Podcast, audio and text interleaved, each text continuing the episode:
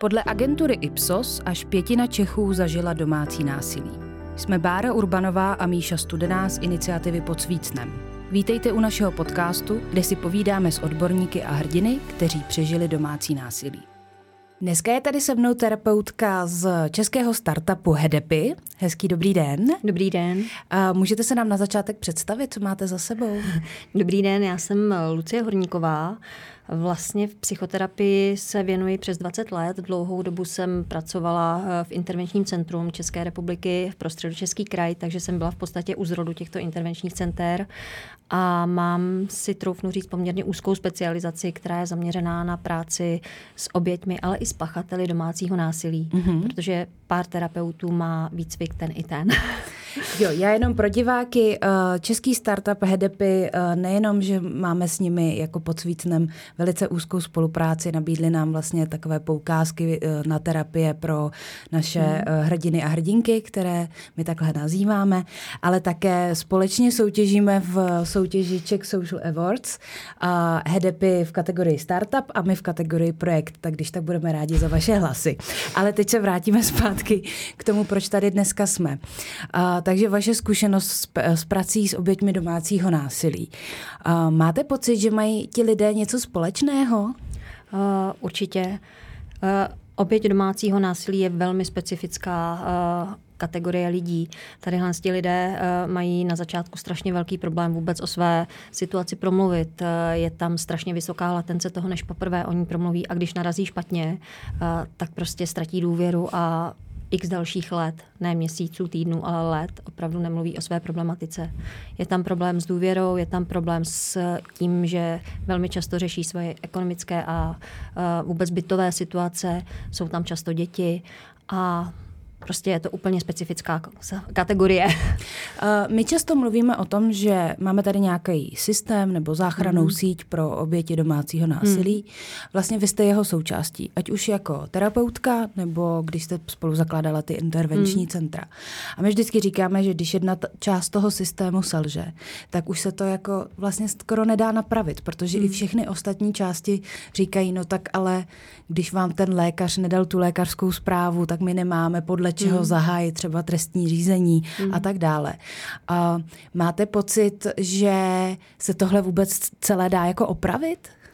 Opravit. Eh, já jsem zastáncem toho, že každý problém se dá řešit, když ho řešíme. Mm-hmm. A tady u toho je zapotřebí ho řešit komplexně. Mm-hmm. Intervenční centra v podstatě vznikla od roku 2006. Tehdy to bylo uh, velikánský boom, událost, to, že vůbec něco takového se stalo. Uh, v každém kraji vzniklo intervenční centrum, kde byli proškolení pracovníci. Velikánskou míru na to má Bílý kruh bezpečí, který zajišťoval veškerá školení, proškoloval policisty. A dneska máme rok 2023 a pořád si myslím, že co dělat.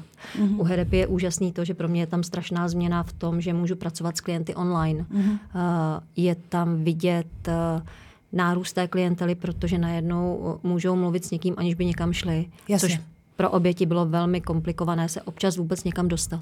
Jasně, takže to, o čem jste mluvila, ta nedůvěra mm. na začátku, ten strach z toho mm. si to jako přiznat, nějak pojmenovat, vlastně člověk neví, co má dělat, tam trošku mizí, protože je mnohem inkluzivnější se někoho zeptat jako na radu? Eh, asi by se to takhle dalo nazvat eh, nebo pojmenovat.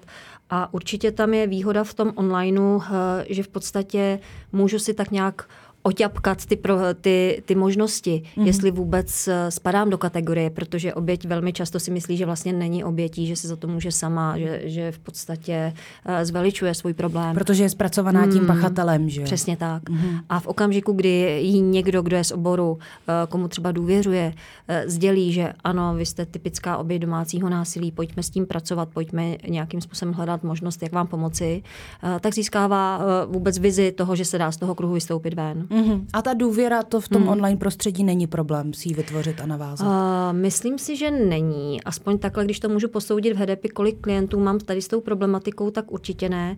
Je to tam trošinku jiné v tom, že uh, klienti občas využijí toho, že, že nejsou na prvním setkání vidět, mm-hmm. že využijí pouze uh, mluveného, uh, mluvené verze a uh, vlastně zjistí, jestli asi tomu rozumím nebo ne, jestli mm. vím, o čem, o čem je řeč. A e, vzhledem k tomu, že tu důvěru si v nich dokážu e, vybudovat poměrně snadno díky těm zkušenostem, tak e, hodně často se posouváme kousek dál, mm-hmm. krůček po krůčku, ale uh, úspěchy jsou. No a když mluvíte o tom, jestli tomu vy rozumíte, mm-hmm. takže uh, předpokládám, že vy prostě vidíte stejné vzorce ve všech těch příbězích, co, co, mm-hmm. se kterými za vámi někdo přijde. Tak, jak to vidíme my, když je zveřejňujeme. Že? Uh, možná jsem použila silný výraz, že tomu rozumím. Je, spíš, spíš ať, ať to není tak, tak nafoukané, tak spíš si troufnu říct, že díky té letité praxi, kdy automaticky zapojuju třeba to, co se dělalo v intervenčních centrech, Sara DN, vlastně lokace eh, toho, jak ten klient vůbec je, vysvětlit si, jestli opravdu uh, jsou tam naplněné tadyhle ty znaky, uh, vysvětlit jim kolikrát, že i to, co oni považují za minimální týrání nebo, nebo vůbec násilí, když nepadne facka, že se vlastně nic neděje, mm-hmm. tak jim vysvětlit, že máme tady psychické násilí, máme tady ekonomické, sexuální, mm-hmm. uh, že i tady to je zapotřebí zohlednit a mluvit o tom. Mm-hmm. Protože se tam vlastně posunují ty hranice, že mm, Máme spoustu příběhů, kdy jako i těžké znásilnění mm. prostě ta oběť nepovažovala za domácí násilí. Přesně tak. Čím to je, že se jim jako ty hranice takhle posouvají, že třeba někteří vydrží v uvozovkách až do toho, až třeba se ten pachatel dotkne dítěte, mm. jo, že ten zlom je u každého trošku někde jinde? Uh, já, když jsem procházela prvním školením Bílého kruhu bezpečí, tak se používalo, eh, nebo byli jsme učeni eh, syndrom vařené žáby. Mm-hmm. A tady bych to asi použila mm-hmm. absolutně stejně, že žiju-li dlouho v nějakém prostředí, v nějakém systému, považuji ty věci za samozřejmý. Mm-hmm. Posouvám tu svoji hranici, kterou bych na začátku vůbec neviděla, nevnímala. Mm. Stydím se, nechci to říct kamarádům, protože co by si o mě mysleli. Zažívala jsem to třeba v mhm. rodině. Mm, přesně tak. Takže transgenerační přenos. Přesně tak, mm-hmm. přesně tak. To všechno se tam zohledňuje. Mm-hmm. Musí být eh, domácí násilí dlouhodobé? Dlouhodobé. jsou případy, i kdy jsou, nebo setkala jsem se s případy, eh, kdy se v podstatě jednalo ve velmi intenzivní a krátkodobé domácí násilí. Mm-hmm. Uh, v řádu třeba dvou měsíců. Mm-hmm. Ale mělo to opravdu tak eh, strašně rychlou uh, gradaci, mm-hmm. že tam se dá mluvit o domácím násilí naprosto stejném, jako třeba o desetiletém, mm-hmm. akorát, že to je v jiném časovém úseku. Mm-hmm. A stejně tak uh, musí být opakované? Musí ta facka být jenom jedna, nebo musí jich být víc? Uh, Nemusí jich být víc, ale mělo by být opakované z toho ohledu, že tam je i třeba to psychické Jasně. násilí, že to je kombinované. Uh-huh, uh-huh. Nemusíme jako prostě čekat, teď musím ještě počkat na jednu, druhou, třetí facku, abych mohla nahlásit opakovanost, ale uh, měli bychom správně vydefinovat opakovanost v tom, že se jedná o nějaký, nějakou formu domácího násilí. Uh-huh. No a teďka já jsem teda nejistá, nevím, mm. co se mi doma děje mm. a mám třeba ještě velkou, velkou vůli ten vztah zachránit. Mm. Jde to vůbec? Pár zkušeností s tím, že to šlo zachránit mám, ale nejsem tady v tom příliš velký vizionář, že by to bylo uh, standardní. Mm. Ale opravdu musím říct, že párkrát se to stalo, že, se, že, že v podstatě došlo k velké nápravě, ale byla tam strašně velká práce ze strany toho pachatele. Mm-hmm. Mm-hmm. Ať, už teda, ať už terapeutická, mm-hmm. uh, nebo vůbec uvědomění si toho problému. A uh, i tak ten vztah dlouhou dobu potom, co já jsem s nima byla v kontaktu v rámci párové terapie, tak přežíval uh, v takovém tom nejistém naminovém poli, jestli se něco nebude dít. Mm-hmm. A tohle ne každý ustojí. Mm-hmm. No a co třeba mediace pomáhají, nebo, nebo máte pocit, že už u toho domácího násilí to chce spíš tu terapii? Mm. Teďka narážím vyloženě na takový ten uh, jako český soudní systém, uh, kdy při rozvodech mají všichni tendenci nařídit mediaci a mm. myslí si, že tím to vyřeší. Já si myslím, že u domácího násilí mediace je možná pouze jako forma toho, jak se domluvím na střídavé péči nebo na péči o děti, mm-hmm. ale ne, aby vyřešila problém mezi partnery. Mm-hmm. V rámci HEDEPy, tedy těch online terapií, koli, s kolika oběťmi domácího násilí už jste se takhle měla šanci zhruba. ne, já narážím, hmm. narážím na to, že, že jako stále ta veřejnost má pocit, když se s tím nesetká hmm. ve svém okolí, že to jako neexistuje. Hmm. No, uh, já tím, že jsem na Hedepy v podstatě si troufnu říct jako jeden z prvních terapeutů hned od začátku, mm-hmm. to znamená od, uh, já jsem tam od léta 2020, tak na začátku opravdu jsem měla uh, drtivou většinu klientely zaměřenou vyloženě na domácí násilí. Uh, Teď aktuálně nejsem počtář moc dobrý, ale eh, stále se mi objevují klienti eh, v menší míře, ale objevují se klienti, kteří přichází cíleně s domácím násilím, protože eh, je to moje jedno z hlavních témat, mm-hmm. takže, takže si mě proklepnou mm-hmm. a vyhledávají si tady s tou problematikou 20% mých klientů na Hedepy. To je skvělý. Což že, je vysoký číslo. To je skvělý, že oni udělají ten první krok, hmm. ale co, co pro lidi, kteří vlastně si to fakt jako ještě jako neuvědomí a který hmm. máme třeba šanci jako z toho vytrhnout, protože já mám pocit, jak jste mluvila o těch systémových a komplexních změnách, tak mám pocit, že je to hodně o tom, o tom první, tý první odezvě systému hmm. a že často ta, ta, ta odezva má být ne jako až když někdo volá, volá o pomoc, to je, to je hmm. podle mě pozdě, ale, ale že máme opravdu jako házet záchraná lana, takže jakým způsobem prostě lidem říkat, hele, jsme tady pro vás?